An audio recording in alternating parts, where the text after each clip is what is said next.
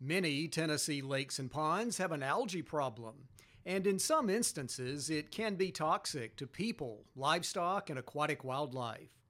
With funding from the Tennessee Valley Authority, the University of Tennessee's Microbiology Department and Institute of Agriculture are collaborating with environmental groups to monitor algae on a TVA reservoir.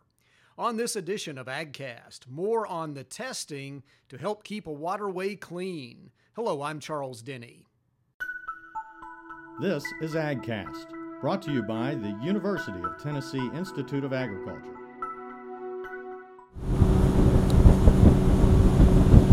A brisk boat ride on a fall day on Tellico Lake in Loudon County. The place is gorgeous in every season, but a pretty waterway can still be polluted below the surface. While you don't see anything floating on top of the water, Tellico has algae blooms at different depths. That's a concern because some algae can sometimes release toxins that can be harmful to people or any living thing. Steven Wilhelm is a microbiologist with UT and studies algae issues on Tellico Lake in Tennessee, the Great Lakes, and around the world. There are a lot of different types of algae in the world, and that's one of the things we're interested in is why do certain environmental conditions lead to certain populations? Every three weeks or so, a UT team collects water samples at six locations on Tellico, looking to measure phosphorus or nitrogen runoff from the surrounding land, which may contribute to algae blooms. Okay, what does that thing do? Uh, so this this actually collects water at a specific depth. So we drop it down to a predetermined or measured depth, so that we collect water at a standard depth at each location. Then, back in their campus lab, Wilhelm says researchers analyze samples to determine the species they're dealing with here. Right, so one of the problems we have is that the ones that make toxin look a lot like the ones that don't make toxin when we're looking at some of these cyanobacteria.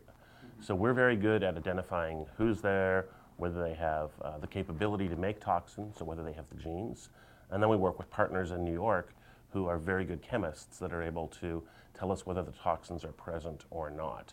Once we have this suite of information, uh, we can then turn it over to uh, systems managers, to people who work in, for things like UT Extension, to start to work with farmers, start to work with golf course owners, or just your average resident to sort of clean up nutrient pollution that may be going in.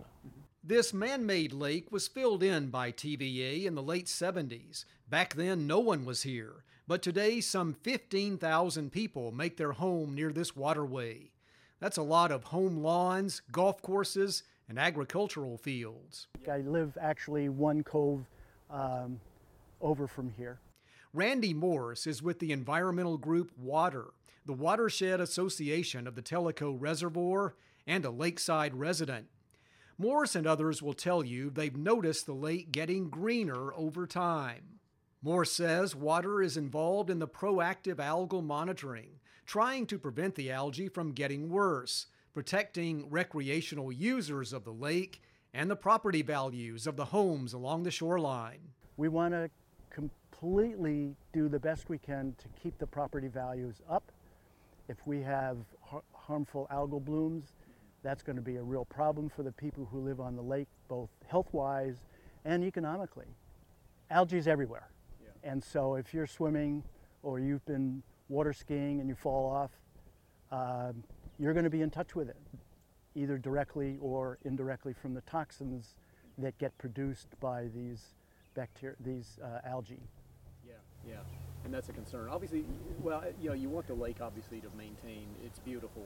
Yes. gorgeous on this fall morning, but also there's the, the safety factor as well, right? Yeah, actually, the the motto, if you will, of water is to uh, preserve, preserve or improve the quality of the water of the lake.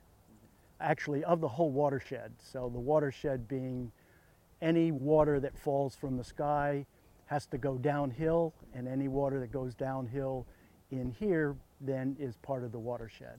The UT Institute of Agriculture is also part of this collaborative effort, looking at the environmental factors that lead to the formation of the algae blooms. Forbes Walker is with UTIA Biosystems Engineering and Soil Science. And what we're trying to understand is uh, what kind of uh, algal groups do we have? Are we seeing changes and shifts in the type of algal species?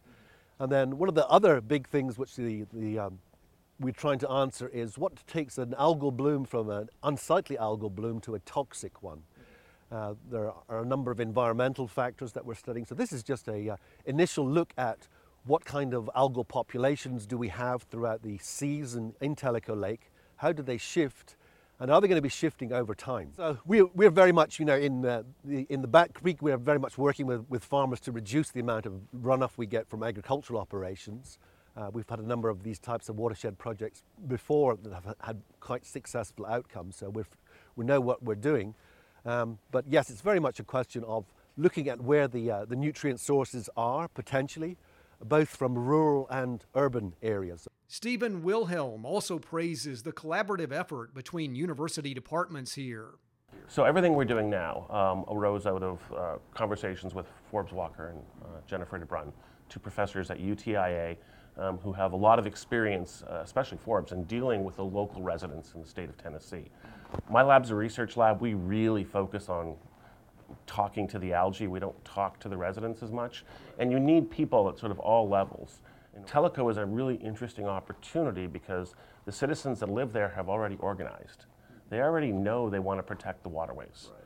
They know they want to be able to take their grandchildren out on a Saturday afternoon in a boat, or just go down to their dock and drink a cup of coffee or catch a fish. UT Extension's Tennessee Smart Yards program is also part of this effort. It calls to reduce fertilizer and pesticide applications on lawns that might get into the lake from stormwater runoff. Meantime, the algal monitoring will continue, with plans to also test other portions of the area. Tellico is a place of peace and beauty, and the goal here is to emphasize protection and celebrate clean water. Thanks for listening. I'm Charles Denny.